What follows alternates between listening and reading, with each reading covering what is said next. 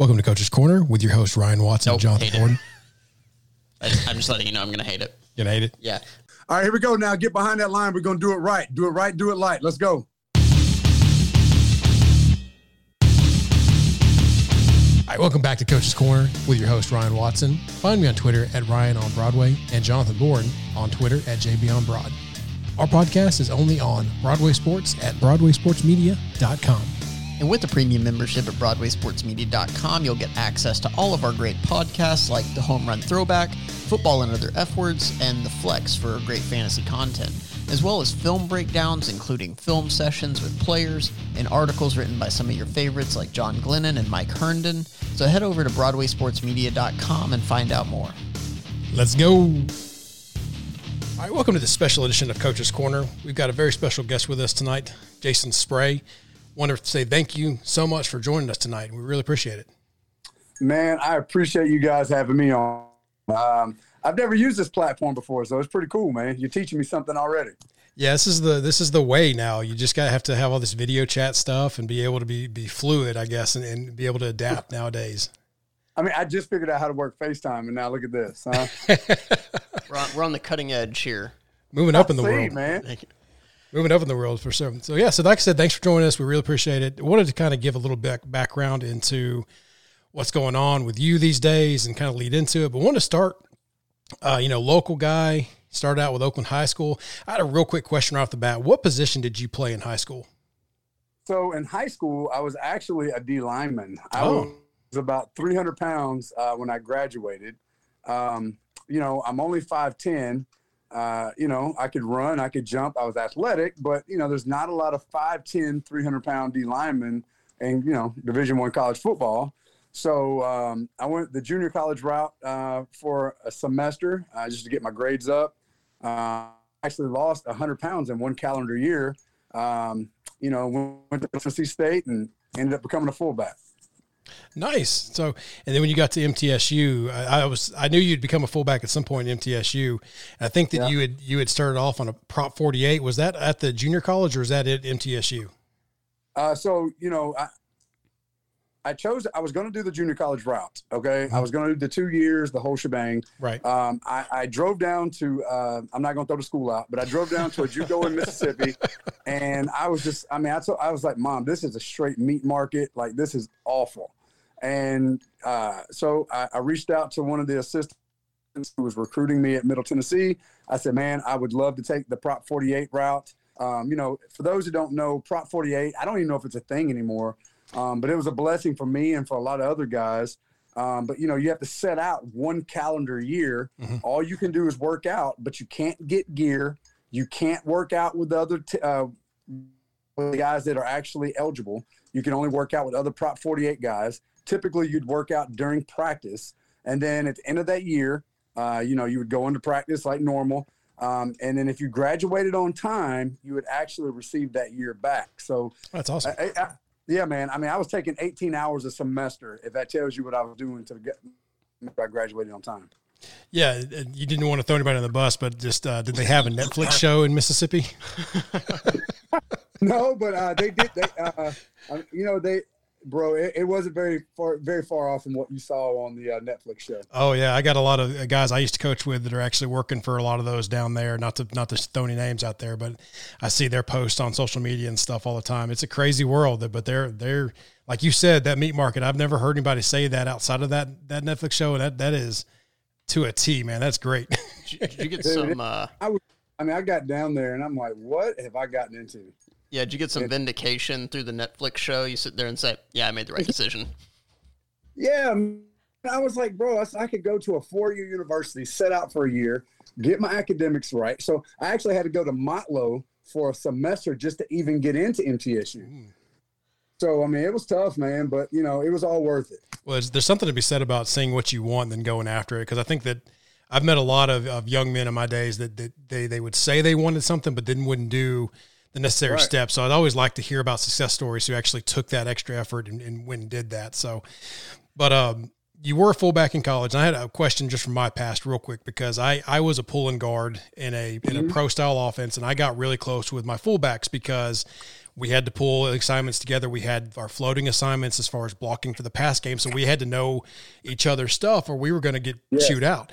But I always want to ask fullbacks: Were you a, were you more of an H back athletic guy in the cafeteria room, sitting with those guys, or did you did you eat with the hogs and and, and, and be down in the dirt with us?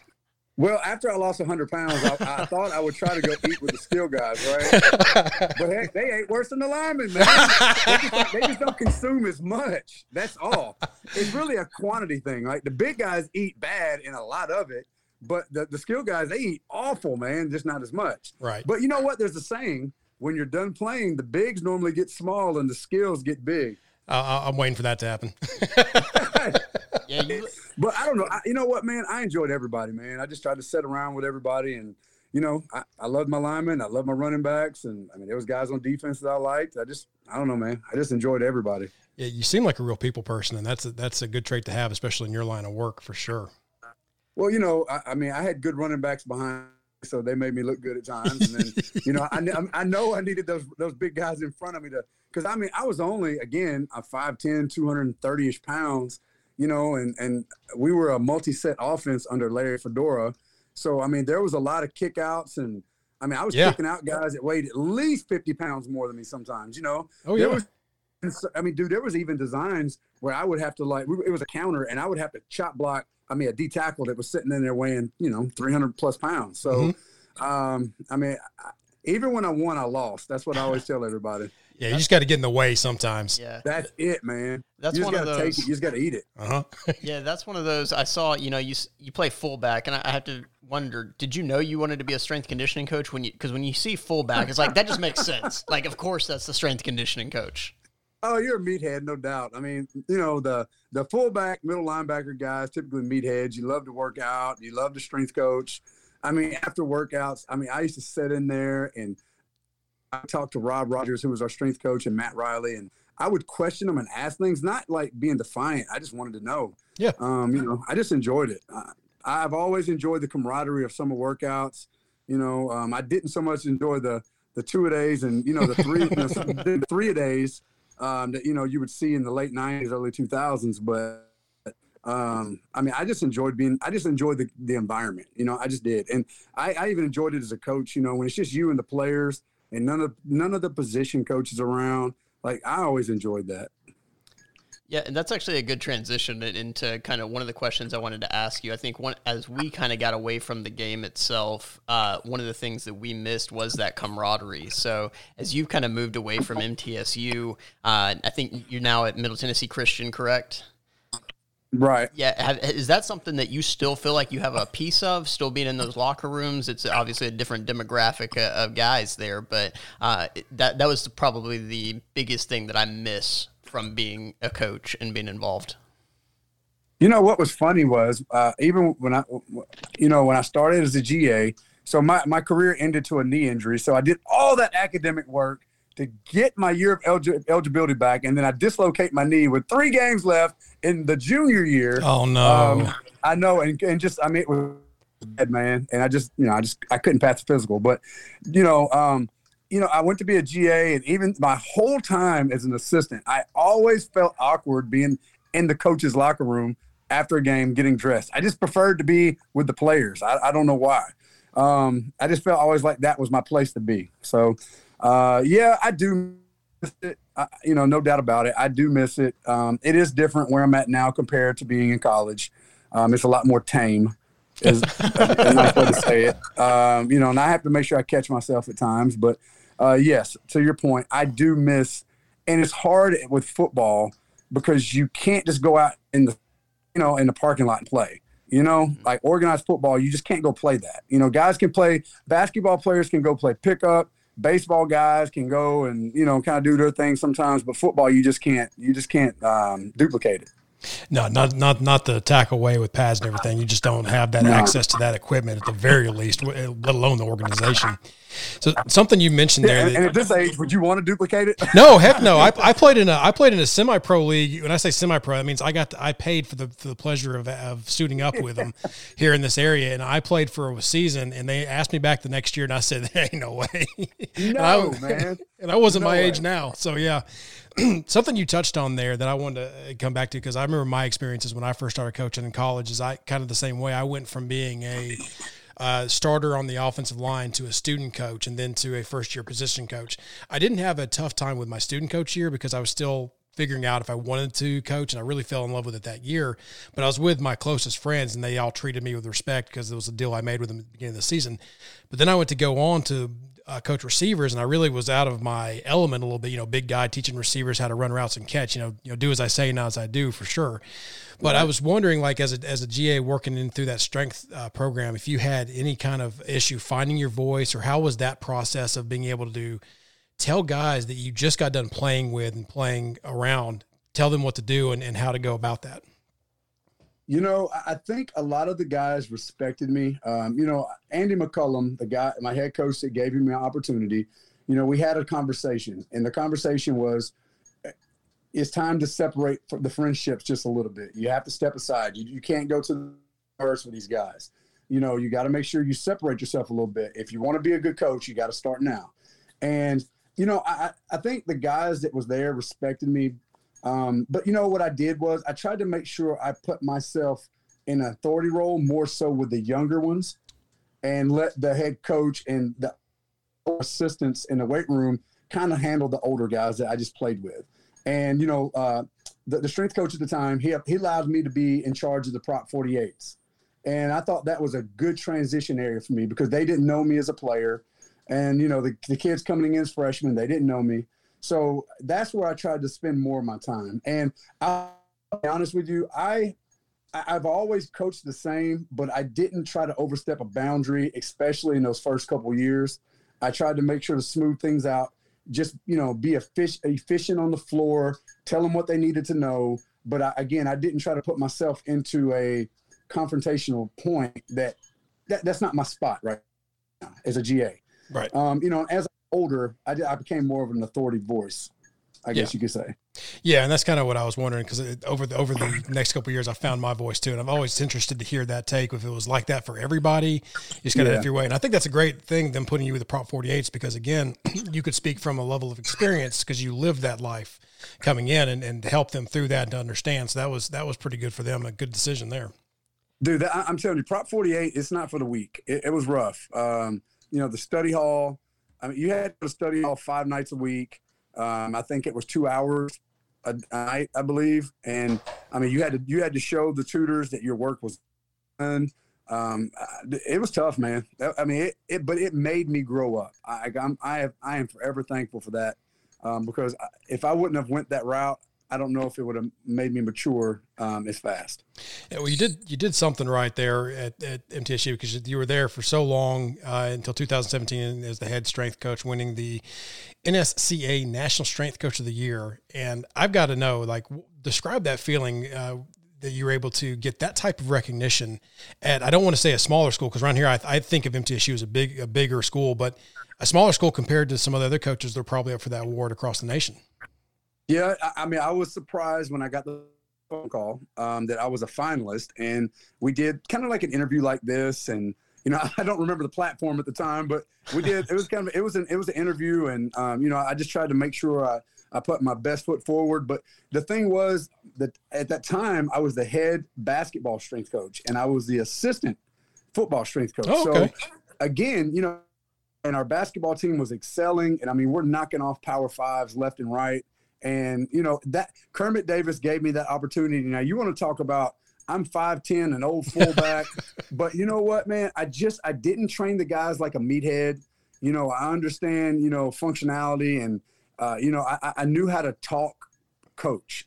Yeah. You know, I could go in and talk with Coach Davis and you know, I, I didn't I didn't, you know, I didn't try to force tacklings and back squatting down these kids' throats and down his throat and you know, I mean, we did all the unilateral training, and I, I was just able to speak coach to him. Like I, I understand what he wanted. I understood what those kids needed. And, you know, really the basketball success is what kind of helped elevate things for me before the football thing. So awesome. So you, you've moved then kind of into high school. I think you left MTSU kind of on your own terms there. Uh, I did, and it was tough. Um, I knew, I knew early that season it was time for me to go. I had been there for so long. My kids were growing up. You know, there was one instance where, uh, I don't know. I, I was talking to my, my my oldest son at the time. He was probably I don't know four years old, and he had some sort of activity, a t-ball game, something, and I was like, "Hey, buddy, you know, like I won't be able to show up." And he comment, "Well, that's okay. You're never there." And I was like, "Oh man," oh. you know, that kind of stung me. And you know, I'm driving to work that day, and I, I just remember having to get onto a guy in that first group, and I'm like, "Why am I trying so hard to pour into people who, you know, or into someone who doesn't care when I have someone at my house looking at me who I need? That's who I need to be pouring into, and he does care." Um, so it, it, was tough. I knew that that was what I was going to do. My wife, she backed it 100% and was just like, we just need to find something. And, you know, hey, Tate Matthews, big shout out to him. You know, he gave me a sales job for a couple months. I was just trying to figure out, I didn't know what I was going to do. And, yeah. But yeah, it just, I just, I, I just knew it was time for a change. I, I did. And, you know, I love Coach Stock. I mean, he was great. I mean, he, you know, offered to try to work with me a little bit on my schedule, but to me, it was not fair. How mm-hmm. can I miss things? when there's other coaches in that room that it, they're going to have to pick up the slack when I step out. Yeah, I feel and like to me, as being a team player, I I can't swallow that. I just couldn't do that. Yeah, I feel like that's a pretty common reason for getting out. This it's a hard industry to be in because I know that Ryan, myself, that we had very similar reasons. You know, we have have young kids, and it's to do it right. And I mean, you're yeah. not doing th- the way the way you came up. You're not doing things the easy way. So, yeah. if you're trying to right. do it right, you know it takes that kind of time, and it's either you're doing both half-ass or you're right. actually committing to something. Yeah, I saw a lot of divorces while I was coaching, yeah. and I I, uh, I like my wife, and I think she likes me. I like to keep her around, so I made a decision a few you know a few years ago that I was going to make a run at that. So that was and that speaks to me for how sure. How many times and to that point, and then how many times have you heard a coach, you know, an older coach say, if I could go back and do anything again, I would spend more time with my kids. Uh, uh, How many yes. times have you heard that? 75% at least, at least if the ones are being honest with me. Right. I would say. And, and, I just didn't want, you know, it's like an old saying, you know, and my grandfather, who was like my dad, he passed within that last year or two of me being a coach. And there was days that, you know, I would kind of drive by his neighborhood going to work and I just didn't have time to stop by. I wish I would have stopped by. And there was a lot, a lot of factors that just messed with me. I, I remember a couple things, just little things he said to me there before he passed was just, you know, one thing he said, just remember, you know, you're living in the good old days. Don't let them slide by. And then, and he also made a comment that the days are long, but the years are short. Oh yeah. And don't look up one day and everything passed you by. And that's that those those things just set in my mind and just you know it was just time for a change yeah, for sure. And, and now it appears that you're just from the little things I've read online and, and going through your Twitter, which is a, is for anyone out there listening to this, I recommend going following uh, Jason on Twitter. It is, it is a great, uh, peel through the, the, the pages there. And the one thing I pick up is that you've got a really good relationship with your kids too, and it seemed to yeah. factor uh, a lot into your decision to go to Middle Tennessee Christian School so that you could a and this was a big for me with some of the job decisions I made in my past would be able to pick my kids up, uh, see them in the evenings for more than just 30 minutes before bedtime, that kind of stuff. And more importantly, you know, if they're going to be involved in sports, you want to be involved with it, being able to take them to those practices, work with them, especially with your background. And it's, it's really, I got to be honest, I really love the post about your son wanting to be Bo Jackson and the baseball. That's some great stuff. Yeah. watching his highlights, he's he's, he's a he's a stud, man. Jackson, man, that was my childhood hero. Oh, like, for sure. Sees him yeah, he sees like the pictures and the posters I have and the baseball cards, and I mean, he's just like, wow, that guy's big, and you know, I'm like, dude, he's probably the best athlete of all time in the history of Earth. Like when God made an athlete, He made Bo Yeah, that's that's a superhero for, in in his mind. Oh, it was a superhero for kids in the '80s, and and, and for Yeah. me growing up, because I'm I think I just I think we're about the same age based on the years we were in college and everything like that. So I mean, that was a big thing that the marketing was everywhere. It's everybody wants to be Bo, and Bo Yeah. knows everything. And uh, you know, I just I remember those commercials and really thinking that Bo could play hockey, Bo could do this because watching No him do one sport, you thought this man was invincible, and I just couldn't believe what happened there. And it just it's kind of cool to see that transcend into this this era right now with young kids. They can just see a picture and see the highlights and go, "Wow, that's an athlete."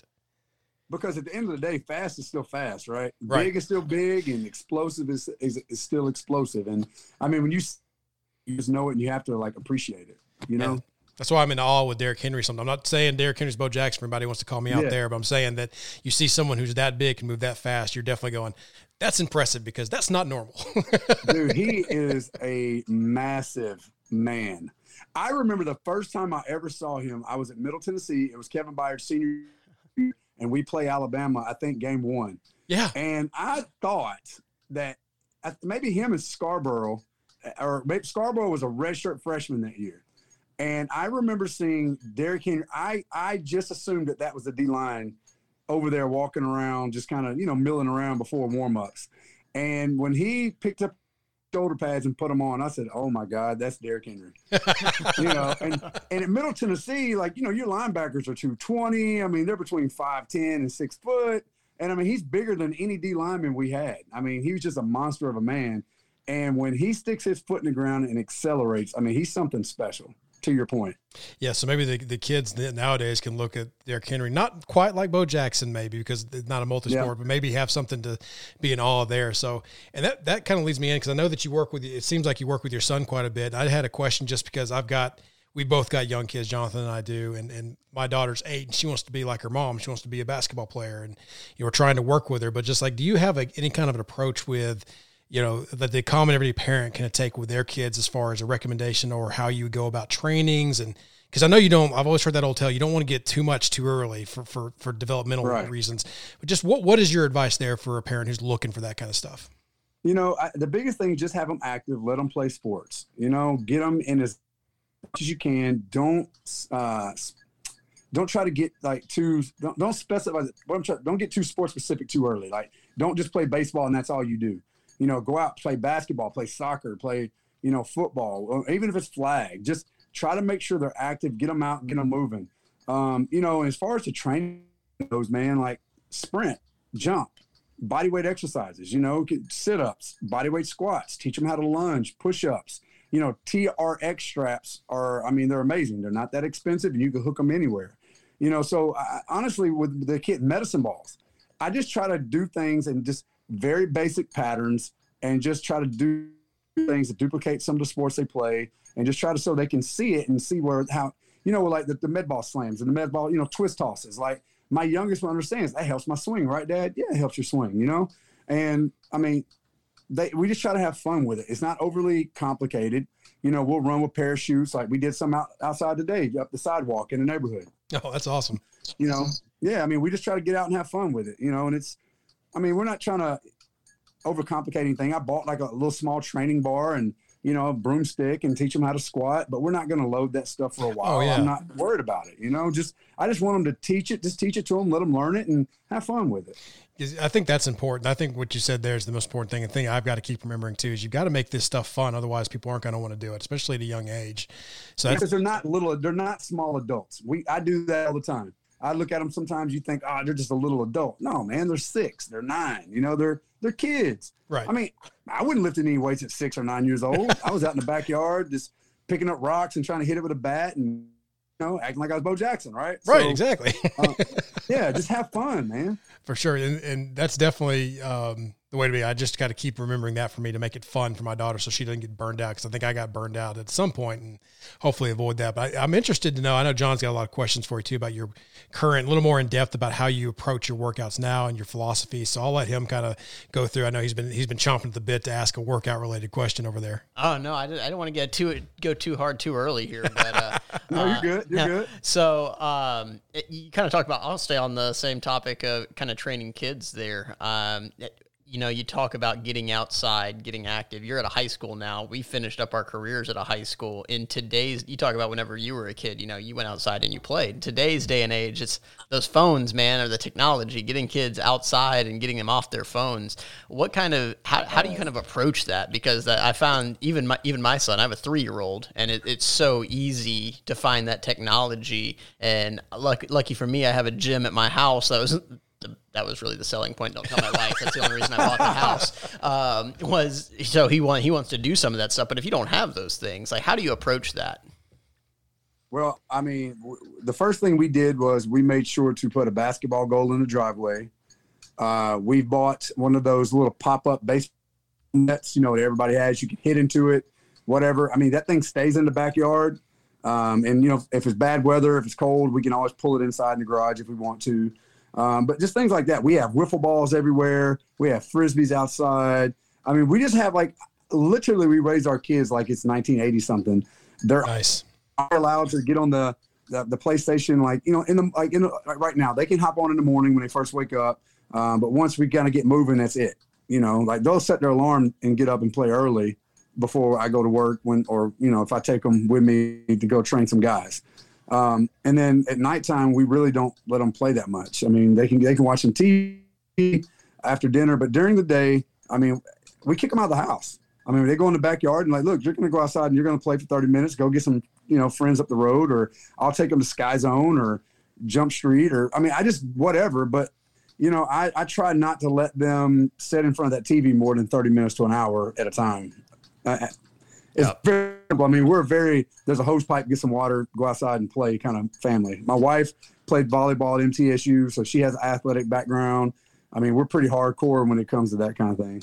Love it. She's a little more intense on the academic standpoint than me, but uh, I mean, we, we we just try to get them outside and like go play horse, go knock on somebody's door, sit there, play, that kind of thing that academic that's my wife too and she handles all that homeschool and stuff right now that we're, we're maybe venturing more into and i'm like you got that. I'll uh, you let me know if I need to help out.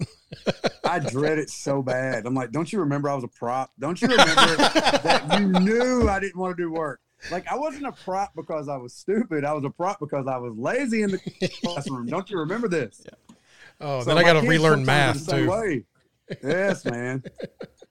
So I mean, God bless him. If it wasn't for women, I think every man would struggle through school. I mean, my wife, man, she when we were dating in college, I mean, she made me do my homework. So I appreciate her. That's awesome. So anybody that follows you on social media knows you see all these videos of the guys. Uh, Kevin Byard's trainer. You have different, mostly Titans that come through, but I, I, see you pick up some others here or there. Um, most of those are taking place outside, uh, but you do have some that are taking some inside workouts. So keeping it topical, we have COVID going on here. Has that influenced or changed any of your training style? So, know, normally with Kevin, you know, like it was in the past, it was Kevin, Logan, uh, and a couple other guys. We usually try to start up around, I don't know, late February, early March, you know, and we just kind of do our thing throughout the year and the group grows. Um, the closer you get to OTAs because guys come in town, you know, and then after OTAs, guys disperse and then, you know, you would collect them back, you know, the closer you get to report date. Um, you know, this year, you know, we tried to follow the guidelines. So, you know, when when the governor said no more than ten, we would not go more than ten. Um, you know, the weight room at MTCS, I designed it so there's you know eight rigs. Uh, we was able to you know put no more than two guys at a rack, one in between, that kind of thing. Um, you know, and, and I'll be honest with you, when the scare, you know, I think there was a bit of a scare when and and everyone had a heightened sense of what was going on when it very first started. Uh, we actually would take breaks. I mean, we just had to shut down the big group. Now, I still personal trained Kevin through a lot of that, but it was one on one, and we kept our space. And we were out on an empty field, nobody's out there, just kind of doing our thing. Um, and as restrictions, you know, were pulled back, you know, pulled back some, we would bring more guys back into the fold. Um, so, I mean, did it change anything? What What's changed is the length of this off season. It's been so long um, that's almost like a college off season. Um, because there's you typically we'd have a few more breaks. Like he would go on vacation, I'd go on vacation. OTAs, you know, we would train, you know, four to five weeks. He'd go to OTAs. He'd come back for a week or two, go vacation. He'd come back for another two weeks, and boom, he's in camp. This year's been just solid. I mean, 10, 12 weeks. So that's really just trying to be creative and keep guys, you know, you know, just trying to keep this train moving has been like the the biggest challenge, to be honest with you. Because um, we've, you know, I've wiped down facilities. I mean, heck, he sat up there with me one day and we Clorox the place and vacuumed it out and blew it out. And I mean, we make sure it's clean because he's got small children at home. I've got small children at home. Um, and be honest, I kept training some of the guys that had a family at home more so than like the single guys because you know we all understand a single man's life it's a little more lax than a guy with kids at home so the you know we, I I kept training the guys that had a family we we tried to make sure to take care of each other um, but yeah the length of the off season has been the biggest change well, that's that's really interesting, Gabe, because I I think we we were doing some research. That sounds weird to say whenever we're on the interview with you. We were just watching some videos about you, no big deal. Um, but uh, we, yeah, uh, Uh, you talked about doing a lot of like three week training cycles and you know yeah. you have all these different methodologies out there when it comes to lifting whether it's going to be conjugate method you're going to have linear progression you know what the Westside Barbell that all, a lot of these operate in these 8 to 12 week cycles so did you kind of right. change it up a little bit more and kind of go to more of a traditional cycle of training or kind of just kind of talk us through what your training methodology is so typically yeah i don't look at it I mean, th- there's just natural breaks typically, right? I mean, guys are going on vacation. I don't have them for these extended periods of time like I have this year. So I didn't really just give them a day off. I've just trained the piss out of them while I had them. And when they had to go on vacation, go on vacation. I'll see when you come back. This year, we because we knew with the COVID, we knew there was going to be delays in what was going on. I made sure that we just kind of did like, look, man, let's go three weeks, take a week off, three weeks, take a week off, three weeks, take a week off. And we would peak those, peak them at week three, take a deload week, come back and try to repeat. Um, you know, what we're trying to be, you know, now, you know, some of the guys like, you know, Emmanuel Smith, who plays for the Chiefs, I mean, he gets a call Friday night, says, hey, we need you on an airplane Saturday morning. We need you up here in Kansas City.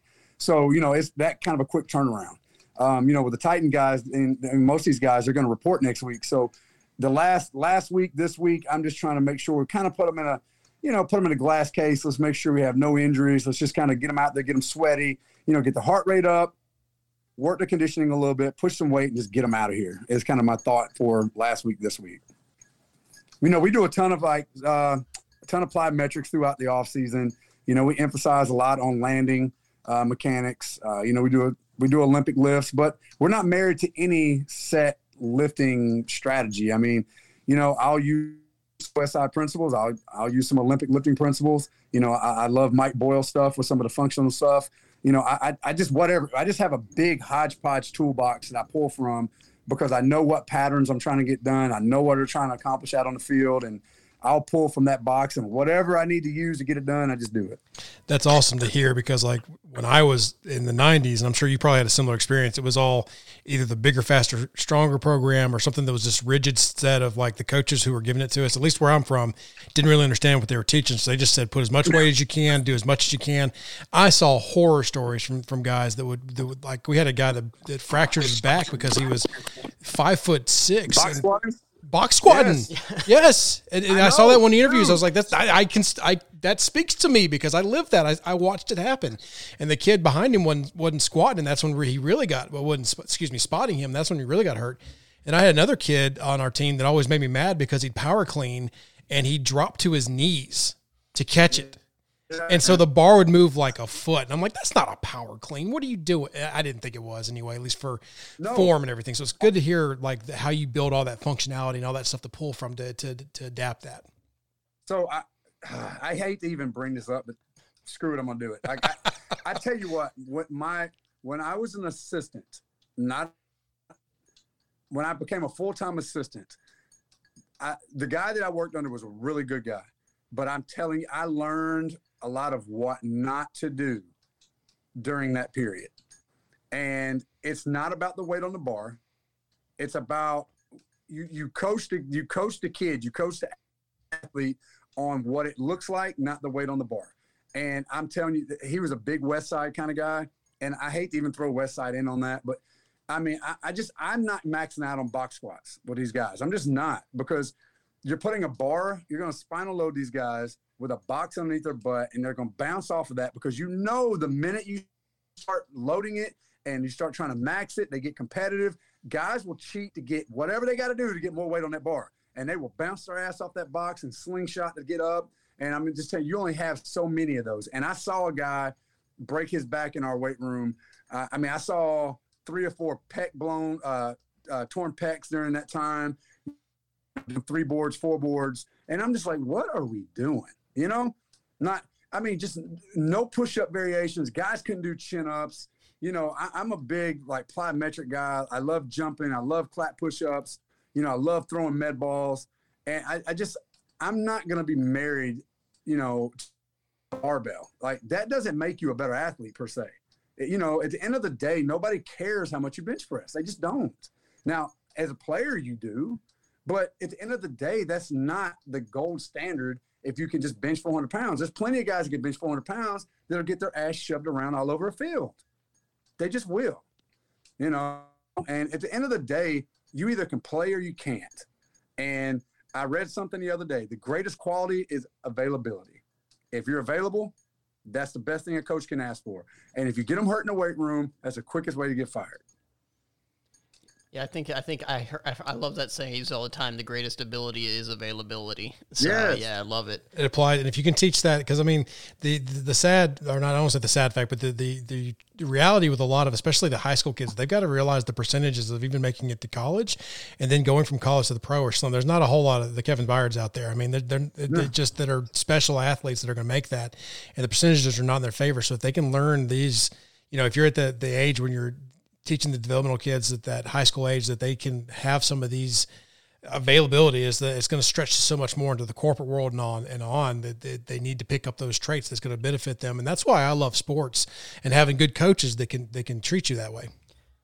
Yeah, man. Like at the end of the day, hell, I love lifting weights. Right? I mean, I do, but I mean, you have to build the relationships in there, and there's going to be guys that they don't. I mean, just be honest, they don't like lifting weights the way you do. They don't want to train. And you know, if you don't build a relationship with them, then you're never going to get what you need from them in the weight room. I mean, you're just not because there's going to be days it's going to be hard.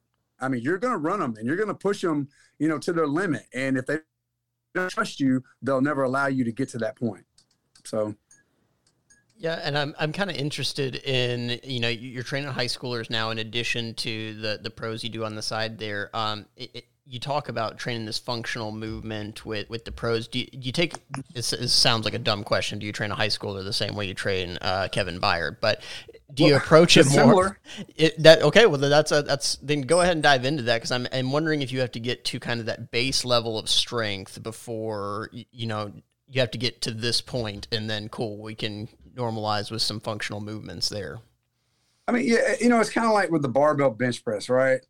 I mean, with the younger guys, we bar we, we barbell bench press them a lot more than I do with like a Kevin Byard, you know, uh, just because as the older you get, I mean, the barbell will wreck your shoulders. I mean, I can't barbell bench anymore just because it bothers my pec. I have to dumbbell bench from now on. Right. See, I mean, we all know that it, because it just locks you into a fixed plane. You can't move. You can't get out of it. And it's a great mass builder and, and a great, I mean, just, just, you know, strength potential builder. I, I get that but the older the guys get, you have to find ways to make sure to get that longevity. And you know, like like with Kevin, we'll, we do either front squat or back squat. We rotate through.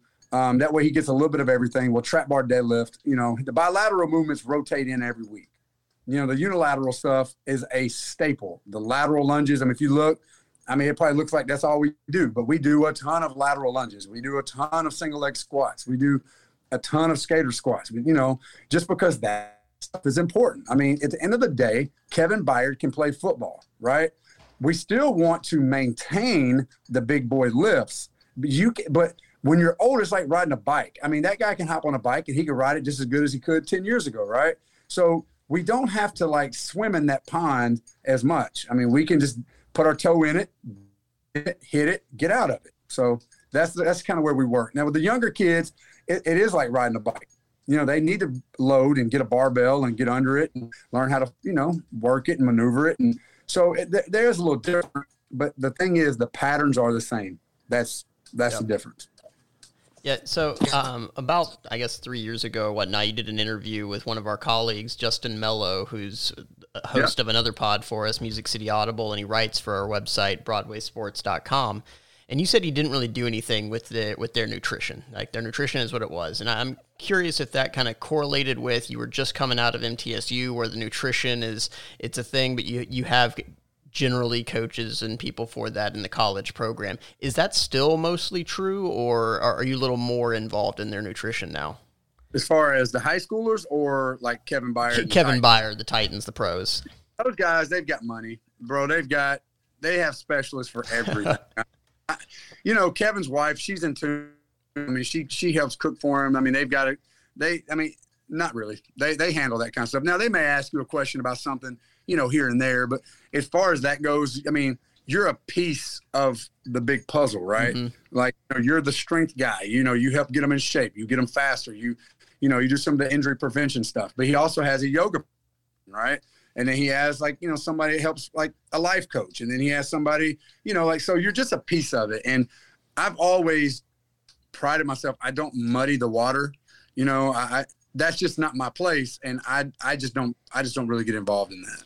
Are, are, you are you at least like aware of it? So does it like influence your training style on them at all? Like if you know, because I mean the Titans made news with Derrick Morgan and all the all the v- vegan on the vegans on the defense. Would that change how you train them, or their body's going to react differently? Or no, because there's a reason why they're in the NFL, right? They're yep. the genetic one percent. So, I mean, half of those guys can blow on a dumbbell and they'll gain five pounds of. Right? I mean, Less life. Last but life. I look at a chip and I gain five pounds. Yeah, they're the one percent, man. I mean, they're the best of the best, and there's a reason why they're there. They're twitchy. They're you know high cut, and I mean they look better than most people walking around. It just is what it is, and that's where again, don't muddy the waters. Don't overcomplicate it. You know, don't you know, don't uh, what's the old saying like the analysis by paralysis or paralysis by analysis yep. thing. You know, like don't complicate what's going on, man. Just do what you're supposed to do, you know, and get them out of there for the meatheads in the audience, it's called keep it simple, stupid. No doubt. I mean, that's all it is, man. Like, just keep it simple. Now, the high school kids, I mean, you know, we I, tried to help them a little bit more. Now, if I was in the building with the Titans, you know, yeah, we'd probably get together with the chef or whoever, and you sure. know, try to add some things here and there. But with the high schoolers, uh, you know, we've done some things with, you know, bringing in some um, ready-made meals and where the kids can get some of those and muscle milks and that kind of thing. Um, you know, we're just trying to. I my biggest thing with those kids, I noticed what they were eating was absolute trash. Yeah, I mean, it was.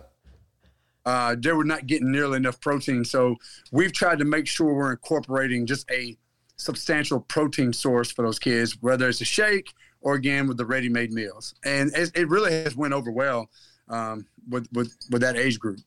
It's funny where you talk about, you know, they're not little adults and high schoolers. I mean, they kind of are little adults, but it, there's still so much of that learning that they have to do. I remember whenever I was talking, or when I was coaching them, I'd have those conversations with them and, and be like, hey, I can't gain weight. Some of these guys, like, okay, what are you eating? Like, tell, tell me what you're eating in a day. And so they come back to me the next day and say, well, I had a sandwich. Okay, I need I need a little bit more than that. Like what what was on the sandwich? What kind of sandwich? Is it a whole pizza, a slice of pizza kind of thing? So yeah, there's still have, so much learning to do both sides of that fence. I was I was fat in high school, right? I was 300, 300 pounds. And then I've been on the other side of it where like I've had to try to gain some weight back because I went from 300 to 200. And I will tell you this. When I was fat, I never ate. when I was skinny, I ate all the time. And that's what I learned in Middle Tennessee. You know, the big guys claim they never ate anything. Oh, coach, I'm, I'm not. I'm not eating. I don't eat anything. And then you finally get that food log, and you're like, bro, you're eating a ton. eating, and it's just like, well, uh, I had a sleeve. I had a, they had a sleeve of Pringles, and that's all they had all day. That and a you know Hawaiian punch. That's all they ate. And then they want to know why they're always tired and they feel like crap and you know not gaining muscle mass and whatever. So that has always been the thing. The bigs claim they never eat, but they eat all day. The skinnies claim they eat all day, but they don't. So usually it works. That's my experience too, personally and professionally. No I mean, when I gain weight, I start looking like, yeah, man, I've been eating pretty good today. You know, when I'm losing weight, I'm not eating nearly as much. You know. So, along with John's uh, uh, uh, nutrition question, as far as following along, do you do you follow also a player's career, and does that interfere interfere sorry influence your training style at all? Like how they're doing, if you see things they need to work on, do you keep up with any of that? Yes, and you know, so I you know I try to make sure I watch the guys I work with, especially the guys I'm heavily involved with. You know, I try to every year. You know, you, KB, you know, you get a year old. He's still a young man. I'm not saying he's old, uh, but every year the guy gets a little bit older. So, you know, you got to make sure that you check the pliability. Pliability leads to reliability, right? And availability. So that that's the biggest thing that I try to watch is, you know, when I watch on TV, do they look like they're kind of stuck in mud? You know, can they are the brakes not working? You know, because you want to and, and you want them to look bouncy, you know, smooth in and out of movements, you know, and healthy guys typically look that way. Um, and so, you know, I just over the years, there's been guys I trained. I'm not saying names at all because I don't want to get in that. But I oh, come on, give, it, give us a were, sound I could tell they were aging. You can see it on TV. They just the, the trouble getting in and out of breaks, or you know, just that ply. When they would come back in the off season, the pliability wasn't quite what it once was.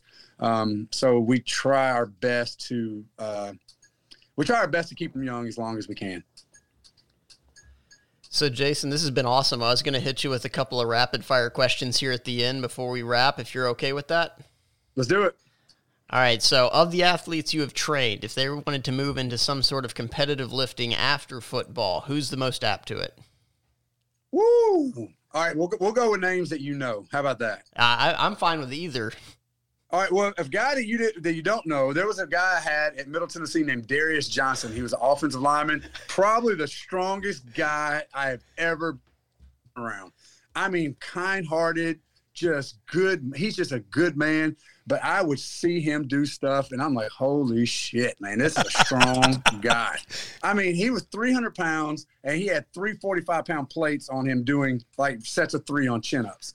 You know, he had he had 185 pound dumbbells with a mini band wrapped around him. I think I posted that on Instagram or Twitter a couple years or a couple months ago, just to like, oh man, look what I came up on my Timehop.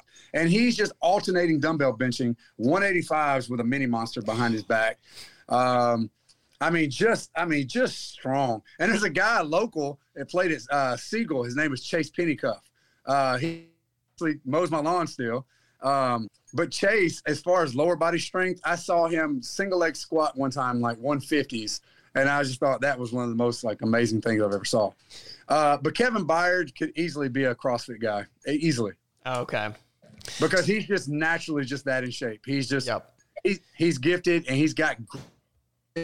Um, yeah, dude, he could easily be a CrossFit guy. So I know we said rapid fire, but you said a name that literally, when I'm doing my research, I pointed out a story to Jonathan, and it was Darius Johnson. I said, "Man, I love the bit about Darius Johnson in one of these videos where he really yeah. called out Jason's personal touch when it comes to like his how he how he approaches his athletes, how he would always send you, you would always send him O line specific things to help motivate him, to show him what other guys were doing. And I came while while I was digging, I came across my story about him how he rushed to help the ten year old girl to the uh, Special Olympics to get her to an area where she could get medicine. I was like, I was like, man, that that kid that's special right there. And so when you, so for me thinking, I read that story that that's a special kid, and then hearing you say that about him was kind of like, wow, that's that's that's kind of cool, man. So yeah, I, I loved hearing about that about Darius Johnson there. Man, he was just such a good dude. You know, he um his senior year, he got man, you know, you try to train him the best you can, dude. Injuries happen, just part of it, right? And I mean, he was at Florida Atlantic, and a guy got knocked. I mean, a D lineman got knocked into the side of his leg, broke his leg. Um, you know, and he uh, I don't think he had surgery, you know, and he tried to rehab it back. And Detroit actually brought him up and sent him home, wanted him to come back. I mean, they really liked him. And, you know, the leg just was never quite the same, I don't think, um, which was a shame. But, man, just talking about great dude, man. I mean, he's just a great, he's just a great man. Just a good dude. But, God dang, he's one of the I've ever seen. Strong man. That's awesome. All right. What is your biggest frustration, or if you had to wanted to provide some clarification to people about uh, athletes and training and fitness overall? If you had to name one thing.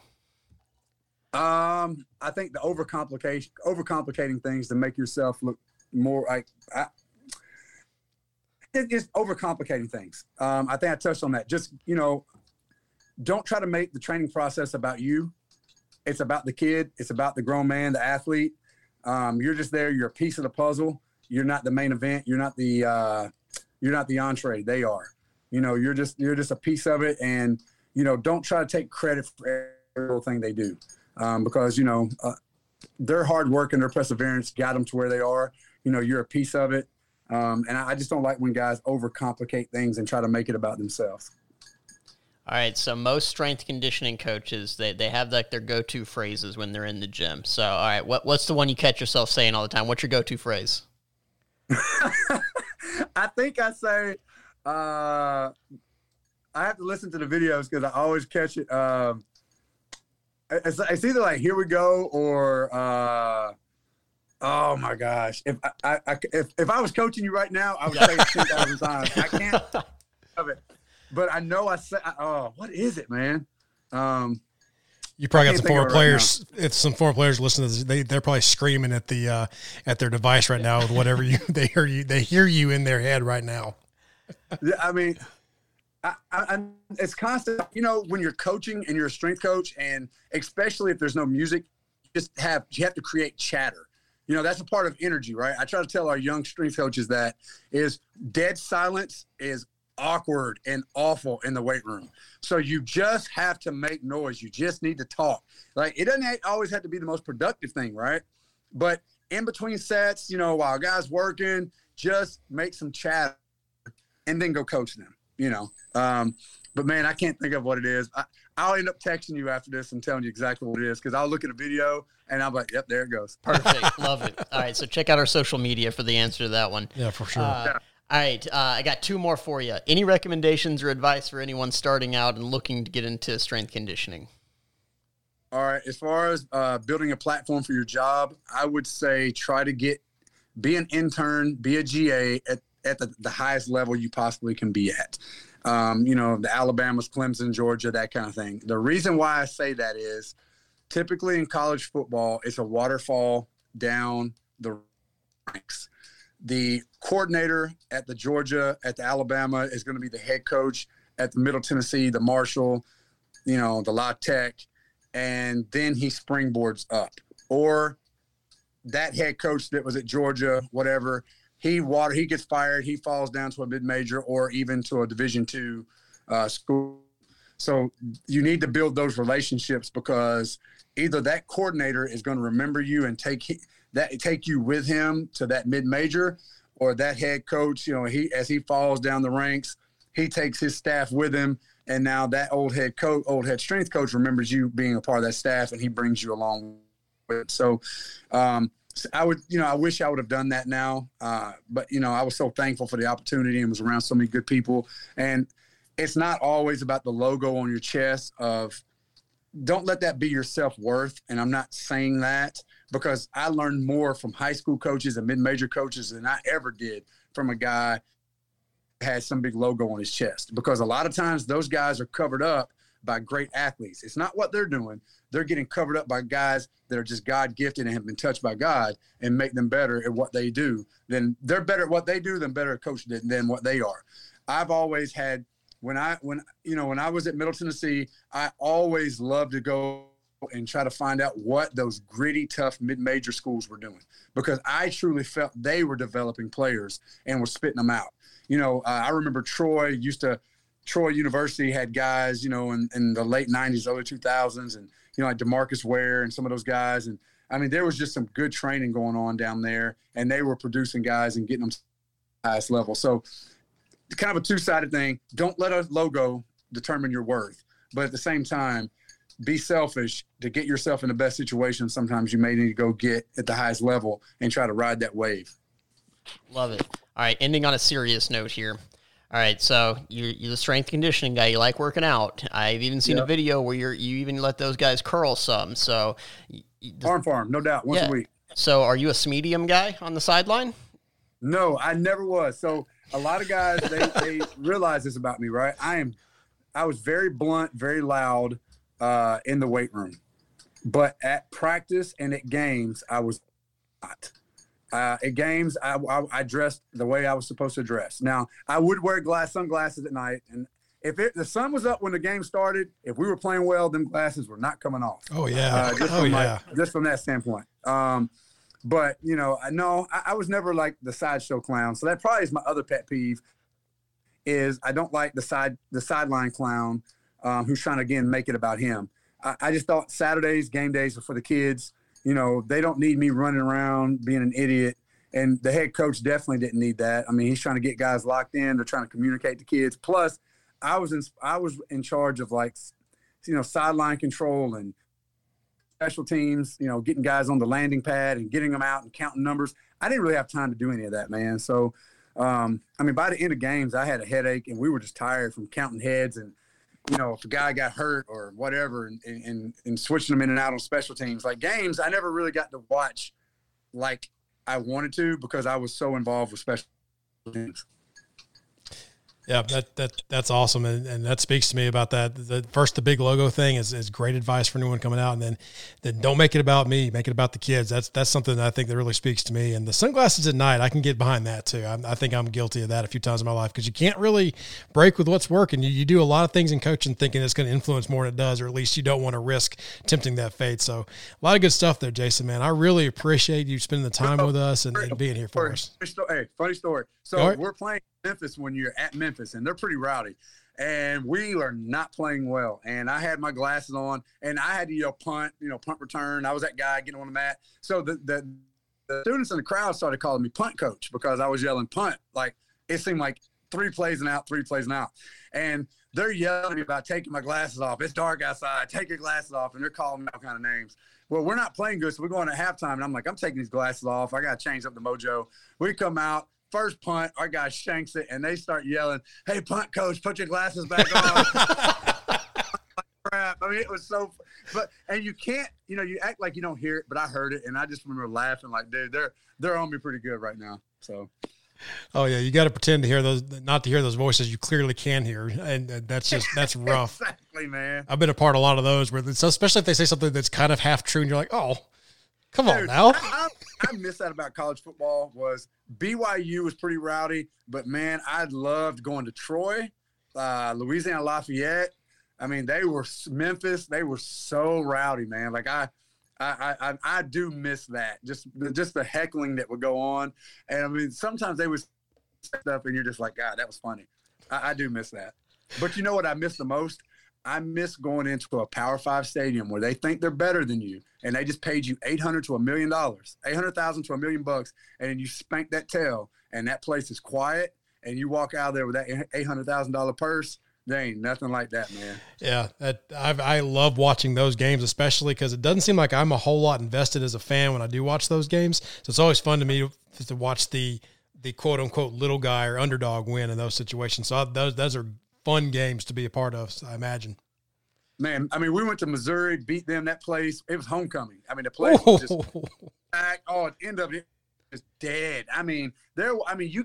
We could hear the chatter on the field. It was just dead. Syracuse was that way. Georgia Tech was that way. We beat Maryland three years in a row.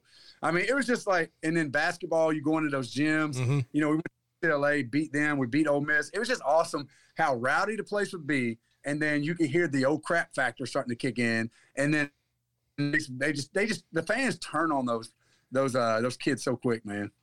All the pressure shifts. It shifts Big in time. a hurry. Big time, man. All right, this has been awesome, man. I've, I've had a lot of fun. I appreciate you coming on. I hope you've had a good time too. So we can't say how much this has meant to get to sit down and talk with you about your your philosophies, your experiences. You sounds like we could probably talk for another hour here on just just your experiences at these stadiums. Because I'd, lo- I'd love to hear more about that. Maybe on down the road we can get you back on. We can talk specifically about what you some crazy stuff you saw from those sidelines on the D ones and all that. That sounds like something we maybe do in the future, possibly. Absolutely, like the time they uh, was at Lafayette and they shoved the mascot off the front row of the uh, top of the stadiums, and it was a girl. Oh, no! oh no! so yeah, and the, her her boyfriend was Barry Hall, one of the offensive linemen, who's like 6'7", 315 pounds, and he's going up toward the crowd. Like, yeah, dude, we saw all kinds of stuff. Oh man! So Jason, why don't you throw out your social media for everybody that's listening? It is uh, at Twitter, Instagram, uh, just at Jason Spray. Uh, you know, just follow along with that. Facebook, I keep more for the family. Uh, but yeah, uh, I, I, try to get on Snapchat a little bit. I just, I don't know. I don't really care for it. I'm kind of old, you know. I'm, I'm kind of like Bill Belichick in that. What is snap face and there you go. whatever he said. Like, yeah, man. So there's, there's so many I, out there. It's hard to keep up with it. Yeah, So I mostly a I don't get on the TikTok yet. I mean, my wife likes it. I haven't got on that. So Twitter, Instagram, I'm always on there. So yeah, please follow me. All right, so at Jason Spray, anybody out there follow? It's a good follow too. Some good stuff on there. Just if you want to laugh, if you want to see some good things happening and some trainings, uh, it's, it's good stuff to follow. So appreciate that. And again, thank you for your time and uh, really appreciate it. Thank you guys very much. I'd love to come on anytime you want me. Sure thing. Sounds good. This has been the Coach's Corner, part of the Broadway Sports Network. Remember to be sure to check out all the other podcast articles and video breakdowns that Broadway Sports has to offer at BroadwaySportsMedia.com and on Twitter at BroadwayTN. Make sure you're also following your host as well at JB on Broad for Jonathan and Ryan on Broadway for, well, me, and the show at Coaches on Broad. Make sure you hit that subscribe button before you close out the app and be sure to hit us up with a five star review. That's it for now. Until next time, We out. see ya.